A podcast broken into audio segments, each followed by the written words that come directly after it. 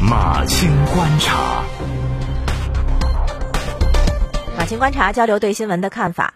共享单车是个好东西，它可以解决最后一公里的交通问题，它是城市公共交通的重要组成部分。但问题是啊，共享单车的乱摆放，它确实是一个城市管理的难题。那于是呢，有一些地方怎么治理呢？就是通过第三方将违规超额投放或者没有摆放在停车区域内的自行车给收走。督促车企有序投放，并落实运维力量，但是没有想到，这个第三方啊，逐渐自行摸索出了以收取共享单车、电单车赎车费的方式来盈利。有共享单车企业每年因此要付出取车成本超过一亿元。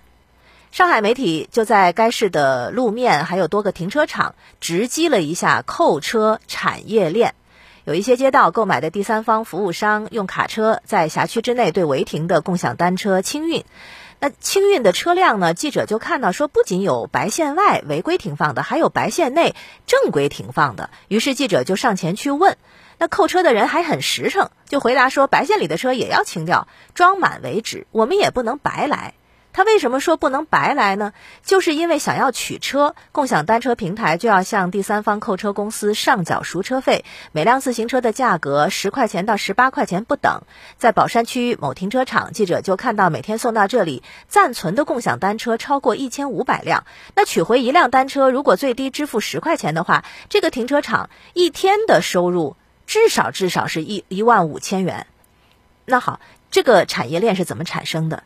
首先。共享单车乱停放确实是个问题，呃，从共享单车诞生之日开始，就有一个管理难题，数量太多了，而且不同的单车公司还在抢地盘儿，啊，还在超额发放。可是停放是占据公共区域的，在道路两边，在人行道上，有的时候还会因为骑车人没有良好的公共意识，堵路的、占盲道的、横七竖八乱停的，甚至挤到慢车道、快车道的，那比比皆是。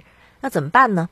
于是呢，政府部门就要想各种办法来管，管不过来就把任务外包出去，而第三方公司又有牟利的冲动。有媒体报道说，早期共享单车企业是从管理部门免费取回车辆，再重新合规投放，但是后期监管部门落实总量控制和管理停车秩序，委托第三方回收，那这些第三方企业呢，自负盈亏，其中一些就逐渐的摸索出了以收。赎车费的方式来获利，这个现象不仅是上海有。根据媒体统计，全国已经出现了大大小小上千家扣车公司。所以，这个脉络就是从管理难到政府部门把管理外包，再到承接的第三方公司的利益驱动。好，这个链条就闭环完成了。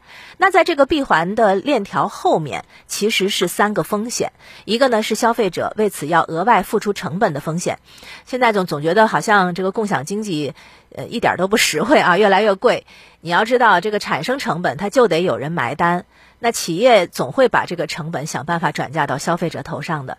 第二个呢，就是法律风险。华东政法大学法律学院副院长教授陈岳峰在谈到这个事情的时候呢，他说，如果单车企业它没有违规停放或者证据不足，而第三方扣车企业如果是存在着构陷行为，那涉嫌金额较大的话，可能还涉嫌犯罪了。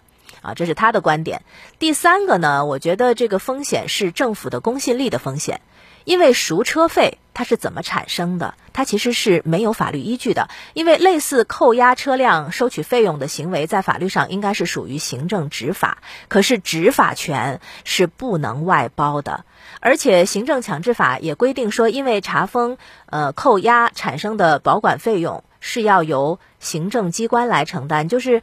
不管是自行车、机动车，它因为违法而导致拖车、扣车，这个费用是要执法机关来承担，这个很好理解嘛，它就是为了防范执法部门有为利而罚的冲动。